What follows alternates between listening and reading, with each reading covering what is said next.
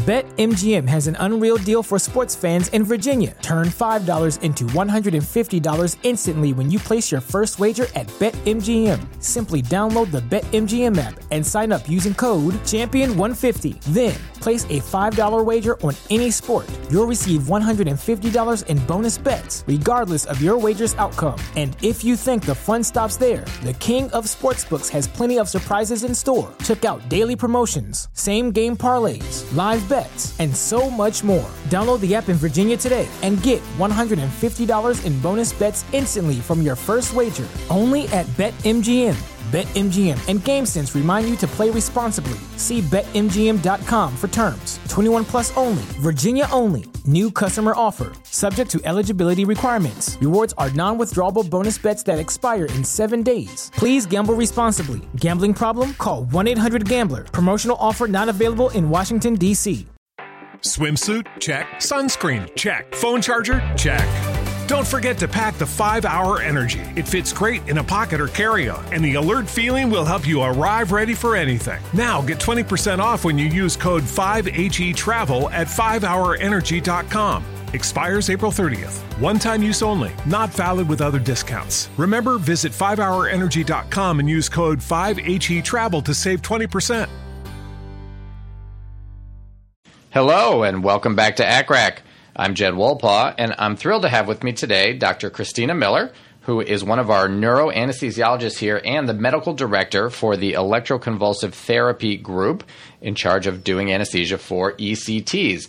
And so today we're going to talk about anesthesia for electroconvulsive therapy. Also, happy to say that this episode is going to be featured at anesthesiologynews.com.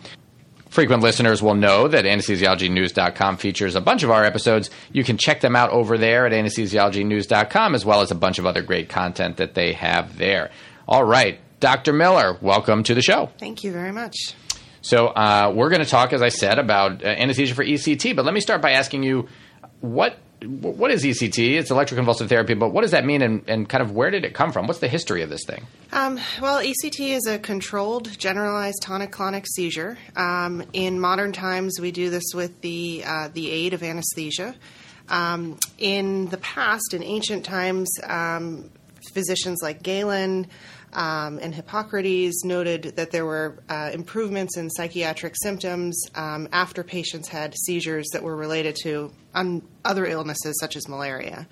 Um, and so this gave uh, the psychiatry community the idea that perhaps they could treat psychiatric illness. Um, primarily, what we're treating is uh, major depressive uh, disorder, um, but there are some other indications for ECT as well.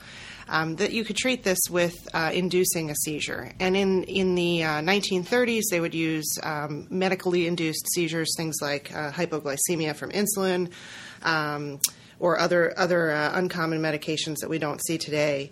Um, but in the 1930s, they began using uh, electricity to stimulate seizures. And initially, this was done um, without any sort of medical um, adjunct, no sedation or anything like that. Um, seizures, the, the seizure process isn't painful, but unfortunately, there were significant complications associated with it. So, when you have an unregulated generalized tonic clonic seizure, you're at risk for things like uh, shoulder dislocations, injury to the teeth, lips, gums, um, a lot of lumbar compression fractures because the, the back muscles are much stronger than the abdominal muscles, and um, there's this sort of phenomenon where the patients would arch backwards and have, have injuries secondary to that. Mm. Um, so, uh, in the 1940s, when Curare became available as a long acting muscle relaxant, um, there was some experimentation with, with using that to blunt some of the motor uh, response. Um, with the thinking that you could um, attenuate skeletal muscle contractions but still maintain uh, spontaneous respiration. And because this is a long acting drug, as we know, there were um, more respiratory complications as a result of that um, in the 1950s, when succinylcholine became develop, uh, became available, um, this was uh, um, a much shorter acting muscle relaxant, and so the the respiratory depression uh, was was much shorter lived, and patients didn't have as many complications. But there was a lot of anxiety um, around the, this feeling of suddenly having um, a, a, rapid, profound paralysis um, and not being able to breathe or talk. And so, as one of the psychiatrists, Max Fink, said, um, you know, we didn't really want anesthesia specifically for ECT, but we needed anesthesia so that people would not recall the experience of paralysis with succinylcholine. Mm. Unfortunately, most of the medications that we use in our anesthetic armamentarium tend to raise the seizure threshold, and that makes it more difficult to have an effective treatment. And so, um, this is a very interesting area of anesthesia practice for me because it requires a lot of manipulation of um, the, the pharmacology that we give in order to still achieve a good treatment, and there are a lot of physiologic effects as well. Um, I feel like it's one of the the uh, an area where we have a direct impact the anesthetic technique and the medications that we choose, the doses that we give, and the uh, the effectiveness of our ventilation has a direct impact on patient outcomes. Yeah, it's really interesting. I was telling you before we started recording that I um, remember very well as a resident really enjoying the experience in, in my ECT rotation and feeling like uh, there's a lot to learn and it's very different from what you do uh, in other rotations. So I think that's fantastic. So you had mentioned before that one of the indications for ECT is depression. Um, tell me a little more about about that, and then if there are any other indications. Yeah, um, ECT sort of fell out of favor in the uh, 1960s and 70s because there were a lot of very effective antidepressant drugs that were developed. Um, but not all um, depression is uh, responsive to, to medication, and many of the patients that we see have profound refractory depression um, and have tried multiple agents, multiple types of therapy, um, and this is one of the only treatments that they respond to. Um, so there's been a resurgence recently um, in the last couple of decades, um, though there's all, still a, a, huge amount of stigma and controversy surrounding ECT, which is um, which is steeped in myth and um, not really supported by the evidence that ECT is a very, very effective treatment for many of our patients. Great. So um, certainly depression, as you said, um, and maybe uh, severe depression. Yeah, depression. So there's unipolar depression where patients just have depressive symptoms. There's bipolar depression where dep- um, patients have depressive symptoms but also manic symptoms. Mm-hmm. Um, there are elements of depression that have some psychotic features that can be helped uh, by ECT. Um, and we also treat a, a fair number of patients um, who have catatonia. So um, this is sometimes related to depression, sometimes not, but um, where everything just becomes so profoundly depressed and slowed. Uh, movements, uh, oral intake, um, patients become almost almost stuck, and um, the the first line treatment for that is benzodiazepines, and many people respond well to that, and that's the only treatment that they need. But in some cases, they may respond briefly or just partially, and then that suggests um, that they may respond to ECT. So uh, we've had um, quite a number of patients that I've seen over the years who've had a really dramatic response um, after getting ECT uh, for catatonia, and this suggests that you know there's a GABAergic sort of mechanism that's behind um, the the uh, effectiveness of ECT. Interesting. Okay, and so um, depression, and then this kind of severe form, which is catatonia, and then are there other um, kind of psychiatric diseases that it works for? Yeah, there um, there are some. Uh, I would say a very very small percentage of the patients that we see um, sometimes have issues with um, eating disorders. Uh, we've treated a patient with um, profound obsessive compulsive disease, um, a patient who had really uh, terrible refractory Tourette's that was helped by ECT. And then there is a small group of patients, um, generally pediatric patients with autism that's so severe um, that they have a, a lot of uh, self-injurious behaviors and and are at risk for harming themselves and potentially others as they as they grow older. Um, and we have we have a small group of maintenance uh, patients who um, pa- patients who receive maintenance ECT on a regular basis, and it, it really um, helps them be able to integrate well with their families and with their community. And without this treatment, um, their behavioral issues would be so profound that none of this would be possible.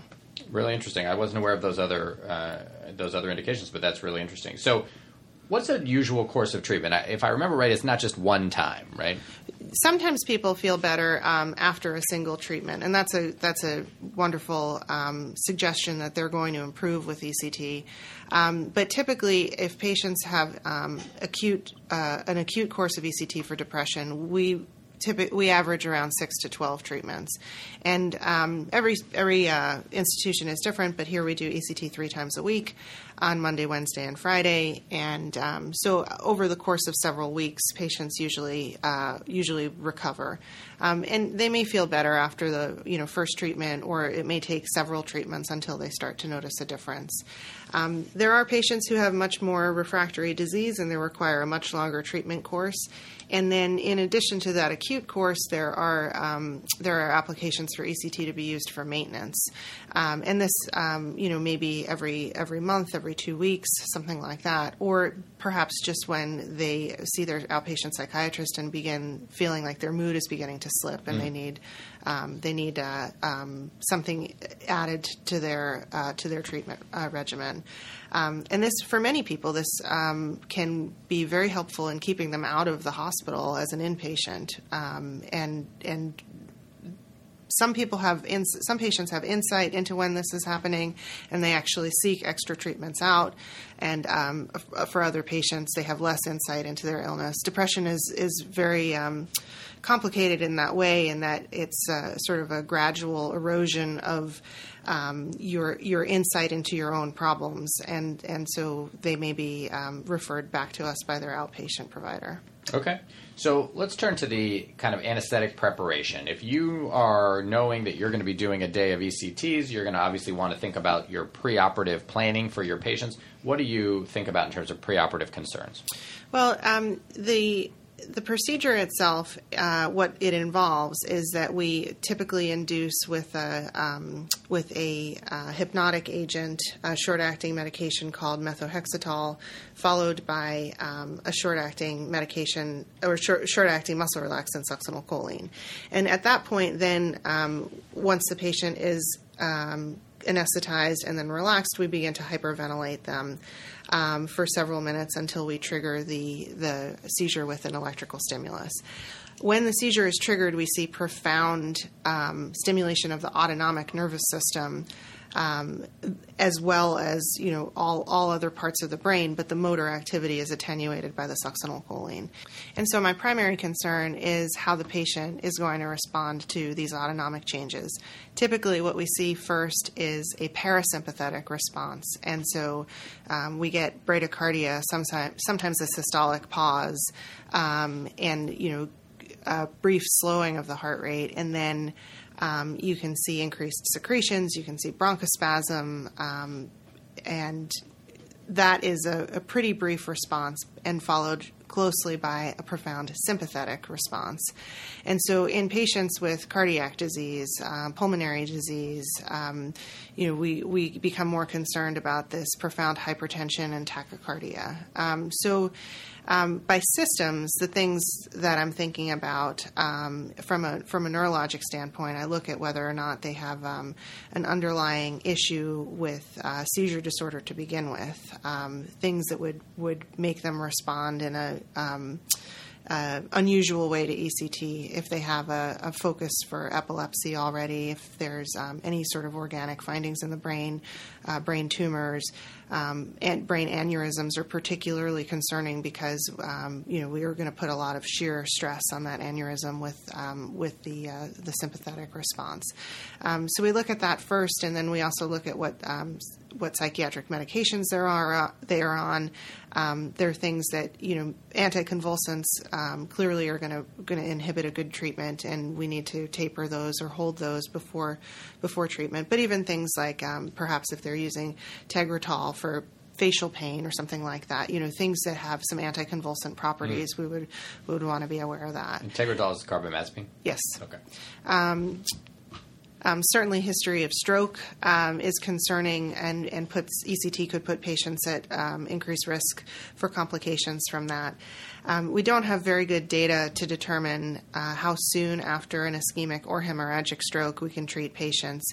Um, typically, with an elective procedure, we might wait up to nine months after an ischemic stroke, but there's there's uh, usually more urgency associated with the, the indication for ECT um, in terms of patients' quality of life and and uh, perhaps even um, risk for suicidality. Um, so, in a conservative case, um, you would wait you would wait nine months, but most usually we wait about three months after after um, uh, ischemic or hemorrhagic stroke. But there's not a lot of uh, good literature to guide us on this. And is there anything you do differently if someone has, let's say, three or four months ago they had a stroke? Would you sort of do anything differently to more tightly control the blood pressure?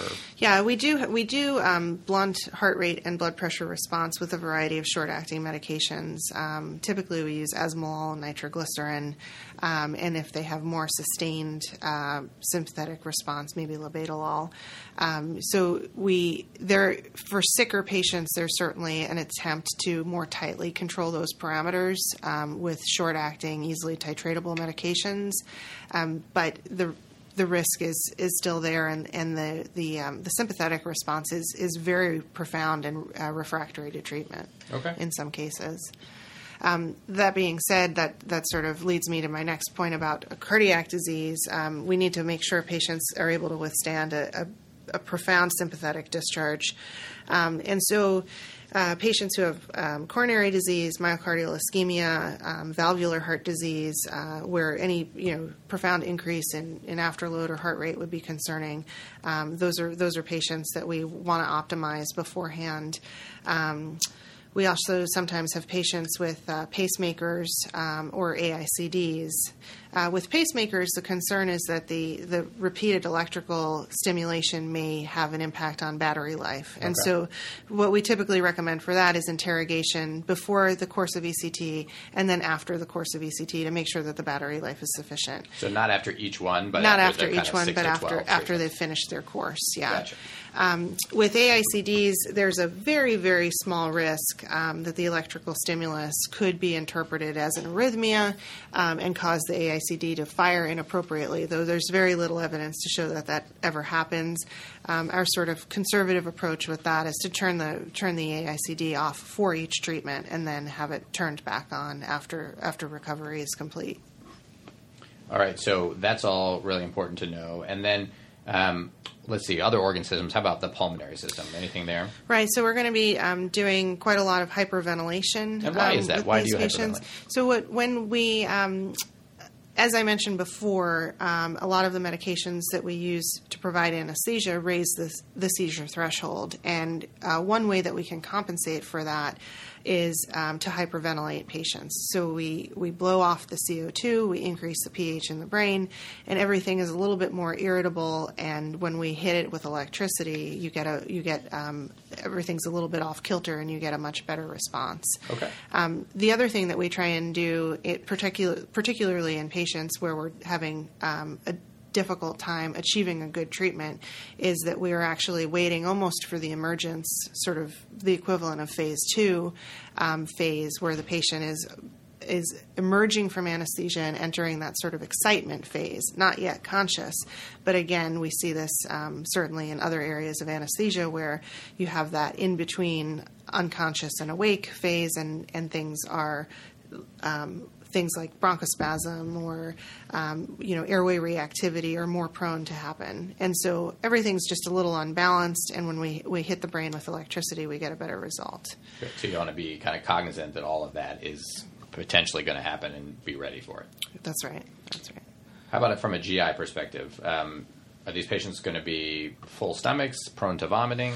All of these patients are um, fasted beforehand. Um, what we are typically doing is mask ventilating without a secure airway. Um, we we do ventilate patients in a you know, semi upright position with the head of the bed elevated. Um, we typically use oral airways um, to try and uh, you know increase the effectiveness of ventilation, but also potentially decrease uh, stomach insufflation. It's rare that we have patients um, who um, have severe full stomach precautions where we would um, where we would not be able to do this under mask ventilation. Um, but certainly, we want patients to be fasted, patients who have gastroparesis, patients who may have ascites from liver disease, um, or, or other reasons for uh, delayed gastric emptying are of concern. Um, we have done anesthesia in uh, patients who are pregnant, and um, typically we'll do uh, mask mask uh, ventilation up to through the end of the second trimester, but not in the third trimester. That um, presents too too much of a risk. Okay. Are there absolute contraindications to doing ECT? I would say that the um, they're limited. There are many relative contraindications. Um, active untreated pheochromocytoma would be certainly something that we we wouldn't um, we wouldn't want to provide ECT in that context. Um, and then, as we discussed, recent MI, recent stroke. Um, the the risk benefit analysis with ECT is always very interesting um, because these patients uh, are profoundly, typically profoundly depressed, maybe suicidal. Um, and if they are not able to get effective treatment, their quality of life is very poor and their potential for death is very, very high, either Yeah. by their own hand or because they're not able to effectively manage their um, their medical comorbidities in an organized way. Um, so that very high stakes environment has to be weighed against whatever um, risk the anesthesia and the ECT itself present. Um, and we have, you know, long, long, uh, you know, detailed conversations with families about what we can do to modify risk, um, but not eliminate it completely. Um, and many patients, even even with um, significant comorbidities, choose to go ahead and are treated safely, despite the fact that, um, that that medically they have a lot of concerning issues. Sounds good. How about relative contraindications? Things just to kind of keep in mind, but that don't necessarily rule it out.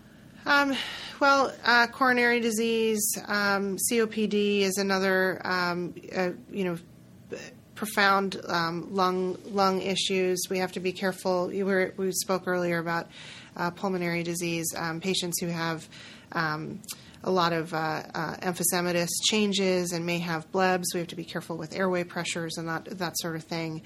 Um, we have treated patients who have um, head and neck cancer, who are have ongoing concurrent radiation treatment.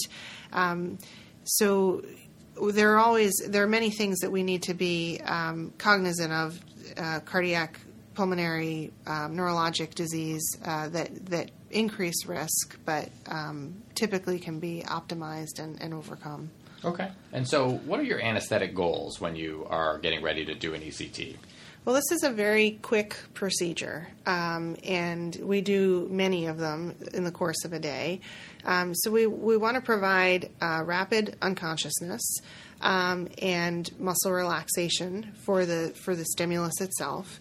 Um, we want to provide hemodynamic stability, um, which is in the face of our anesthetic drugs, but more importantly, in the face of these autonomic, um, the, the stimulation of the autonomic nervous system with ECT.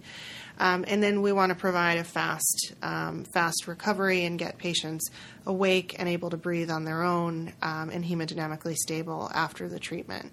Um, so all of that is um, sort of the, the the anesthetic part of the goal, which is not um, unusual to other parts, other um, areas of anesthesia care. Um, but in this instance, as I've alluded to many times already, the the um, the issue is that most of our anesthetic agents depress uh, seizure activity, and that's not desirable in this case. And so um, we use certain combinations of medications in certain doses, and we augment with hyperventilation um, in order to, to overcome that effect. Great. And I want to ask you about the uh, typical drugs and dosing, but I have one question, which is that I remember we used to put a tourniquet around one leg, and so the succinylcholine didn't get to that leg, and you could see the seizure. Is that typical? Is that what, was that always done? So um, that's we've that was definitely uh, um, common practice in the past. We have a uh, very um, rudimentary EEG that has two leads, um, and so um, we can determine seizure activity from that, even if. Even if uh, there is no motor manifestations because of the succinylcholine. Um, every once in a while, the blood pressure cuff inflates at just the right time, and we see that the that that uh, hand or that limb um, moves more than more than the rest of the Gotcha. rest of the body. Um, they also inflated the tourniquet. Um, I think in one of the other reasons we did that was a concern for awareness, so that even if the patient were were relaxed, that with one one hand or one foot they could still indicate some sort of responsiveness. And um, awareness is is a is a big concern. Um, we do our best to um, to minimize that that as much as we can, but um, we are always trying to provide the lightest anesthetic possible Right. so that they don't have recall of the experience, but also that we're facilitating a good seizure and actually um, contributing to their improvement. Absolutely.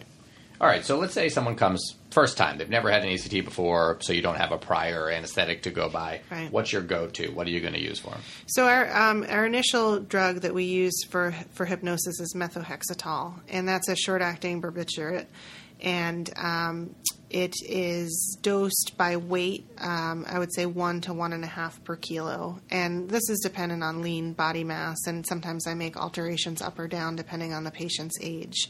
Um, and that's pretty rapidly acting. Um, once I've confirmed that they're unconscious with that, then we give succinylcholine. Again, one to one and a half per kilo.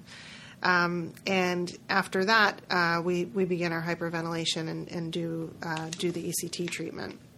For many patients, um, they may have uh, brev- methohexital or Brevital and succinylcholine as the only uh, induction drugs um, throughout the course of their treatment. Um, but for some patients, um, repeated stimulus with ECT raises the seizure threshold, makes it more difficult for them to seize, and then we have to make manipulations in the doses of those drugs.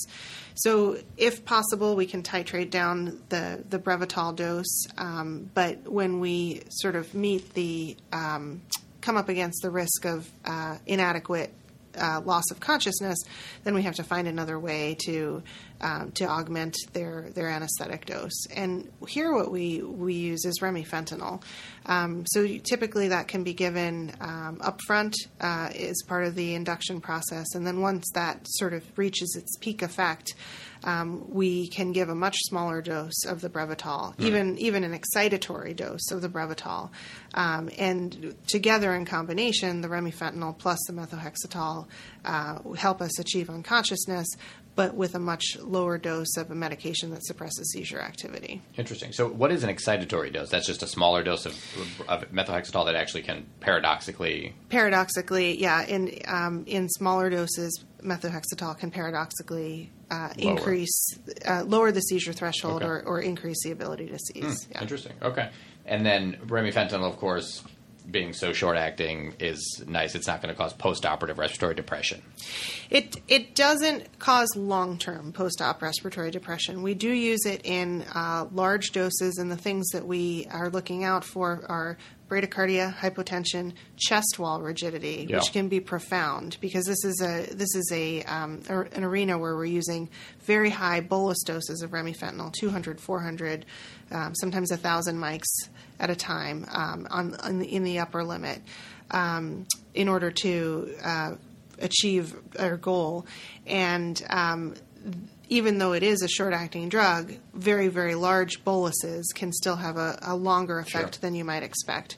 So, um, those patients that we treat with remifentanil, especially for the first time, we watch a little bit longer um, in the in the procedure room in terms of uh, their their respiratory drive and um, their recovery from respiratory depression from that.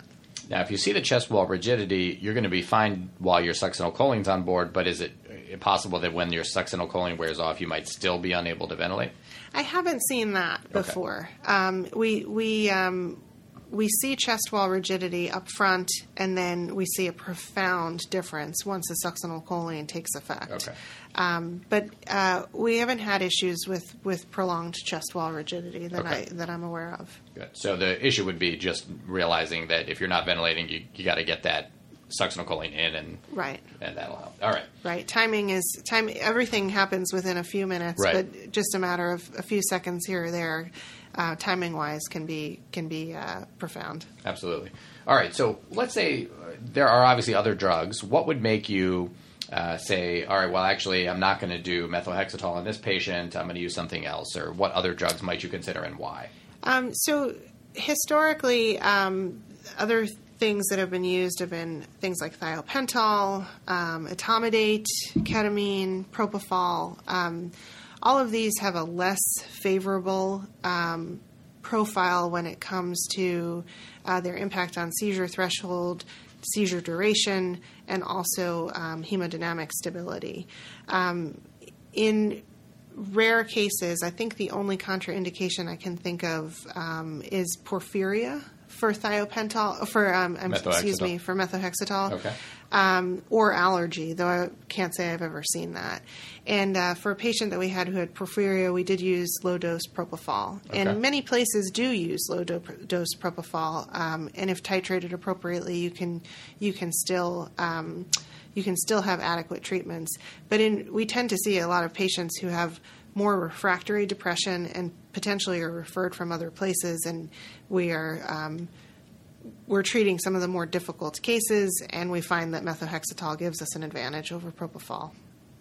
Great. So propofol could be used if needed under those circumstances. Yeah, absolutely. um, you mentioned, uh, has been used in the past. Obviously, has the adrenal suppressive side effect. Um, is there any time where you might opt to to choose uh, etomidate, where you might prefer that? Is there any advantage? Um, it because of its hemodynamic stability. Um, if you had patients, I suppose who are who are prone to hypotension, it might be desirable. Um, the issue is that when you get that sympathetic stimulation afterwards, now you are starting with a higher blood pressure, and sometimes you can see more uh, a more exacerbated sympathetic effect afterwards. So I imagine ketamine probably has similar potential to uh, cause almost an increase in blood pressure, or at least not to attenuate the sympathetic response as much. Uh, are there other disadvantages to ketamine for these procedures? Well, ketamine can uh, contribute to increased delirium after the after the seizure. Um, definitely increased blood pressure uh, and heart rate uh, that is exacerbated by the sympathetic stimulation, um, and may increase ICP.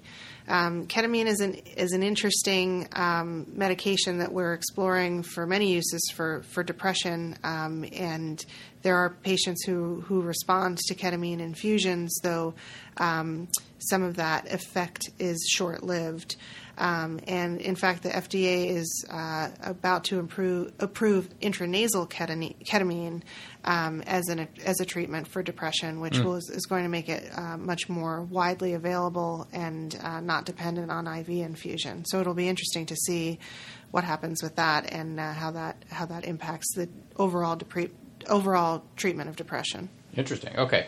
And then, you know, I would imagine in the past you really probably tried to stay away from rocuronium as a muscle relaxant because of how long it would last, even a while before you could even reverse.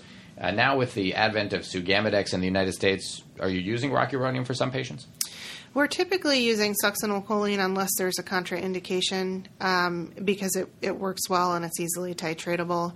Um, in rare circumstances, if we have patients uh, with an allergy, um, with hyperkalemia, um, and one patient that I can think of in the recent past who had uh, pseudocholinesterase deficiency, which was actually unmasked uh, during her first ECT treatment. In in those cases, we would use rocuronium, and it is uh, a very nice um, advantage to have sugammadex now as a reversal agent.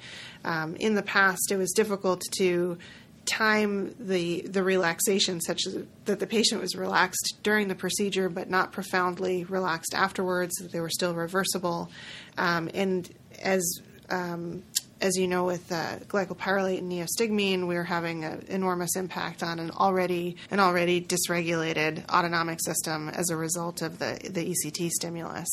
Um, so that becomes a little bit di- more difficult to judge. How much glycopyrrolate do you give in order to have um, a, desirable heart rate without having a lot of the parasympathetic side effects, undesirable parasympathetic side effects um, from from the neostigmine. Absolutely. All right. And then in terms of like other adjunct drugs, you mentioned that sometimes for blood pressure control, especially in people you really don't want them to get hypertensive, you might use nitroglycerin. For people you really want to control that heart rate and not have them get very tachycardic, esmolol or even labetalol if you need some longer acting action. Are there other things that you sometimes use as adjuncts? Yes. Um, we certainly for post-operative concerns, um, post-ECT concerns, things like nausea, muscle aches, myalgias are, are, common, and we use Zofran, we use Toradol, um, we use an, a variety of other antiemetics, um, just as you would in any other um, sort of PACU situation.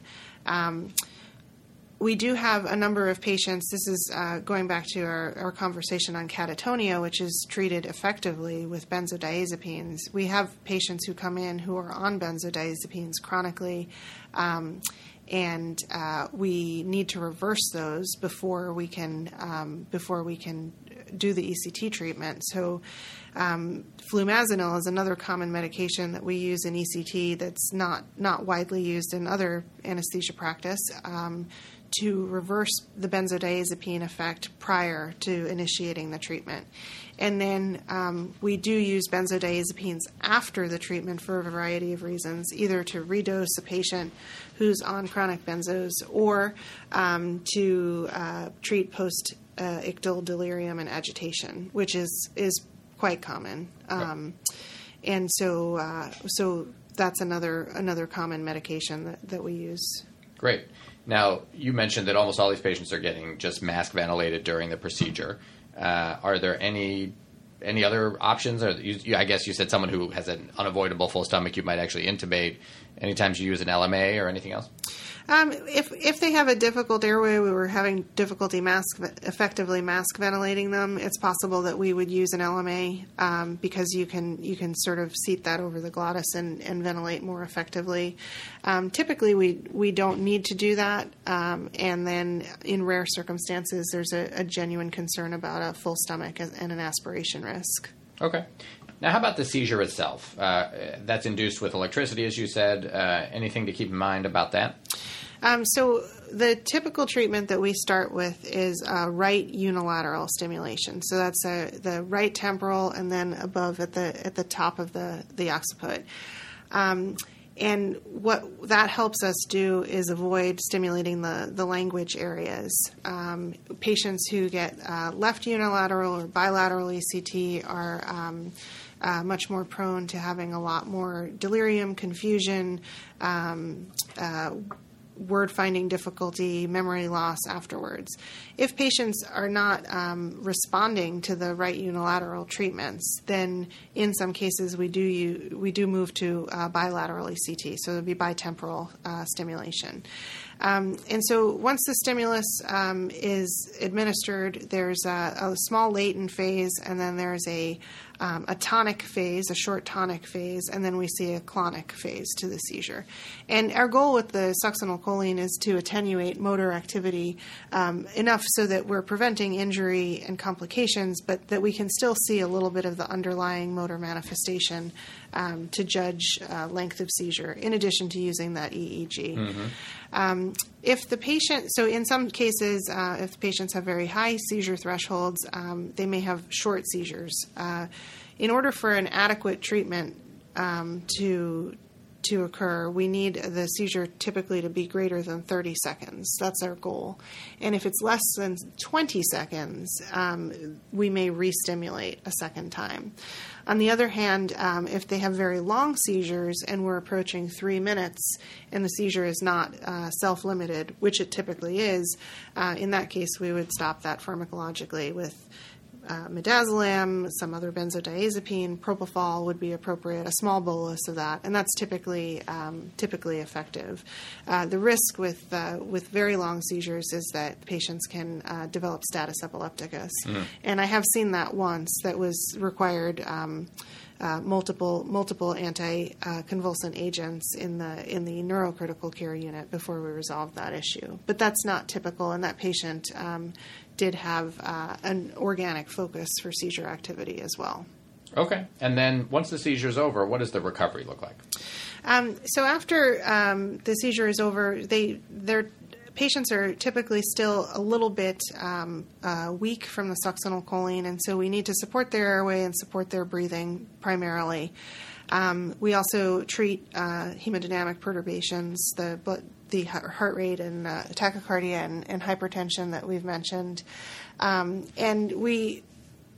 Um, in typically in a few minutes can can get those those parameters um, controlled and either either with medication or they're just sort of self limited um, uh, perturbations that that resolve on their own. We support their airway until they're breathing well and protecting protecting their airway and uh, ventilating well on their own. And then uh, typically they can go to the recovery room at that point. Um, but in some cases, we do have to be cognizant of uh, post op agitation and post op delirium. And patients who've had longer seizures um, are at higher risk for that. Patients with polysubstance abuse, certainly that, that increases their risk. Um, uh, concurrent use of lithium is also a risk factor for that. Um, so sometimes you can uh, meet a patient and understand that they fit a profile for that and, and may require some prophylactic um, sedation after the, after the uh, seizure is over with typically benzodiazepines, midazolam or lorazepam if, if you need something a little bit longer acting. Um, but sometimes that's a, that postictal agitation can be can be a surprise. So we're we're always uh, um, vigilant for that. And um, certainly, history of postictal agitation increases the, the risk that it will occur again. Okay. So you've mentioned delirium, postictal agitation, kind of some of the other usual side effects of any procedure like post-op nausea and vomiting, um, need for airway support. Are there other complications unique to ECTs that we should keep in mind?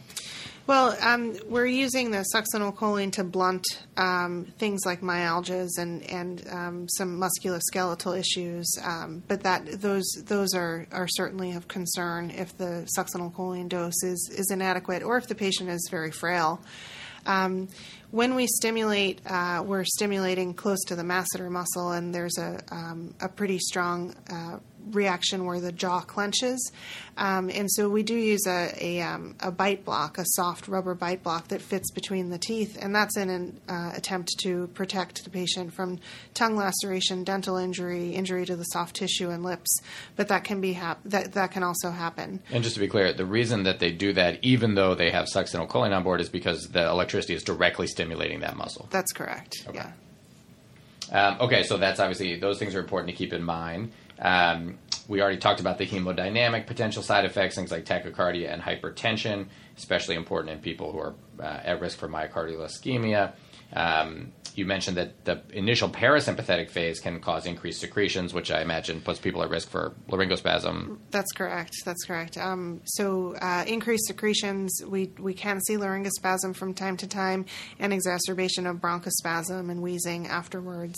Um, and that's uh, on, on the sort of uh, the parasympathetic side of the, the equation. And then um, in terms of sympathetic, prolonged sympathetic side effects, we do typically um, see uh, hypertension and tachycardia, but there can also be issues with arrhythmias. Mm-hmm. Um, a few patients that um, that have had complications with myocardial ischemia or uh, new onset of atrial fibrillation as a result of ECT. Um, so we're we're really kind of stirring everything up, and um, some people have a, a, tendency towards parasympathetic complications, others towards towards sympathetic complications. Okay, and then you mentioned before awareness that that's a, a risk and a worry. Um, what is that common? Um, I think it's more more common than we think it is uh, in ECT. It's probably underreported. Um, when I have um, patients who have concerns with awareness, um, I have I always uh, go and follow up and, and and talk to them about their experience and um, because they have concurrent psychiatric illness, sometimes it can be difficult to tease out awareness from maybe another experience that they've had where um, they recall waking up or they recall uh, moments before they went off to sleep and are conflating those things. Mm-hmm. Um, or there are some patients who just have frank psychotic uh, psychotic features as elements of their depression and and um, the the situation that they experience has very little to do with what actually happened during the procedure. Um, but in the um, in the uh, uh, event that it is um, does genuinely seem like they had recall about something that happened during the procedure. Um, that could happen because um, they were received muscle relaxant before they were in, they were completely anesthetized. Um, it could also happen because they were beginning to emerge um, before the before the seizure then re-induced uh, unconsciousness. Um, and we're always uh, doing our best to facilitate a good uh, seizure and a good treatment. So we are um, we are um, very carefully titrating those medications for just the minimal depth of anesthesia that we need um, for this for this type of procedure. Um, so while awareness under general anesthesia is rare, um, and ECT is not viewed as one of the, the major contributors to this incidence. Um, it is something that we see from time to time and take very seriously, and um, involved when it does happen involves quite a lot of patient reassurance and then uh, reevaluation of the medication doses and and um, the risk benefit for them continuing ECT if this has the potential to happen again. Great. So say a little about um, you've made this a, a, focus of your clinical practice. What what is it about it that you find really interesting and, and kind of has made you want to focus on this? Um, i find it interesting that every single time the recipe is different mm-hmm. um, or could be different.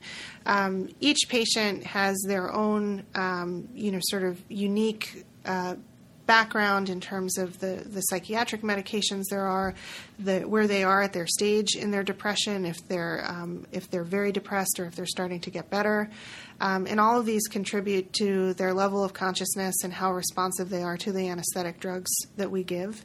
Um, it involves a direct conversation between the anesthesia provider and the psychiatrist about how they're doing clinically, what their seizure course has looked like, and what we need to do to optimize um, their treatment. And that comes from um, the choice and dose of anesthetic medications, as well as the extent of hyperventilation, when to stimulate.